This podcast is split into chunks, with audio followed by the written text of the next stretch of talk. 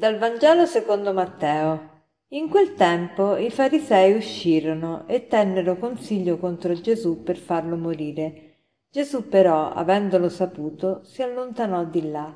Molti lo seguirono ed egli li guarì tutti e impose loro di non divulgarlo, perché si compisse ciò che era stato detto per mezzo del profeta Isaia. Ecco il mio servo che io ho scelto, il mio amato, nel quale ho posto il mio compiacimento porrò il mio spirito sopra di lui e annuncerà alle nazioni la giustizia. Non contesterà, né griderà, né si udrà nelle piazze la sua voce, non spezzerà una canna già incrinata, non spegnerà una fiamma smorta, finché non abbia fatto trionfare la giustizia, nel suo nome spereranno le nazioni. I farisei vogliono uccidere Gesù, perché Gesù aveva molto successo, Gesù guariva tutti, la folla lo seguiva e quindi erano invidiosi e cercano in tutti i modi di farlo morire. Gesù però, avendolo saputo, si allontana da lì. Molti lo seguono e lui continua lo stesso a, ehm, a guarire tutti quanti. Però Gesù non vuole che la gente lo segua con un entusiasmo così solo superficiale e per quello impone alla gente di non divulgare la notizia di questi miracoli perché vuole che la, sua, la sequela eh, sua sia dovuta non a un, un, entusiasmo ma a qualcosa di più radicato, eh, qualcosa di più profondo. E, e così, eh, facendo così, Gesù adempie la scrittura che aveva già predetto eh, attraverso il profeta Isaia una bellissima descrizione di quello che è Gesù stesso, è il Messia. Isaia aveva parlato del Messia e Gesù realizza nella sua vita proprio la descrizione che fa Isaia di questo Messia.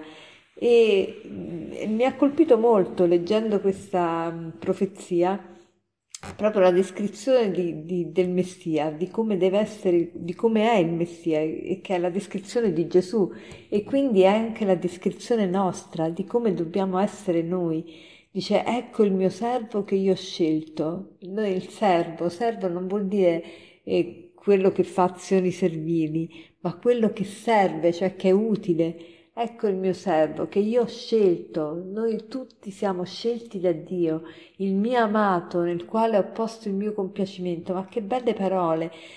Meditiamole oggi, cerchiamo di soffermarci su questo. Io sono l'amato del Signore, Gesù ha posto il suo compiacimento in me.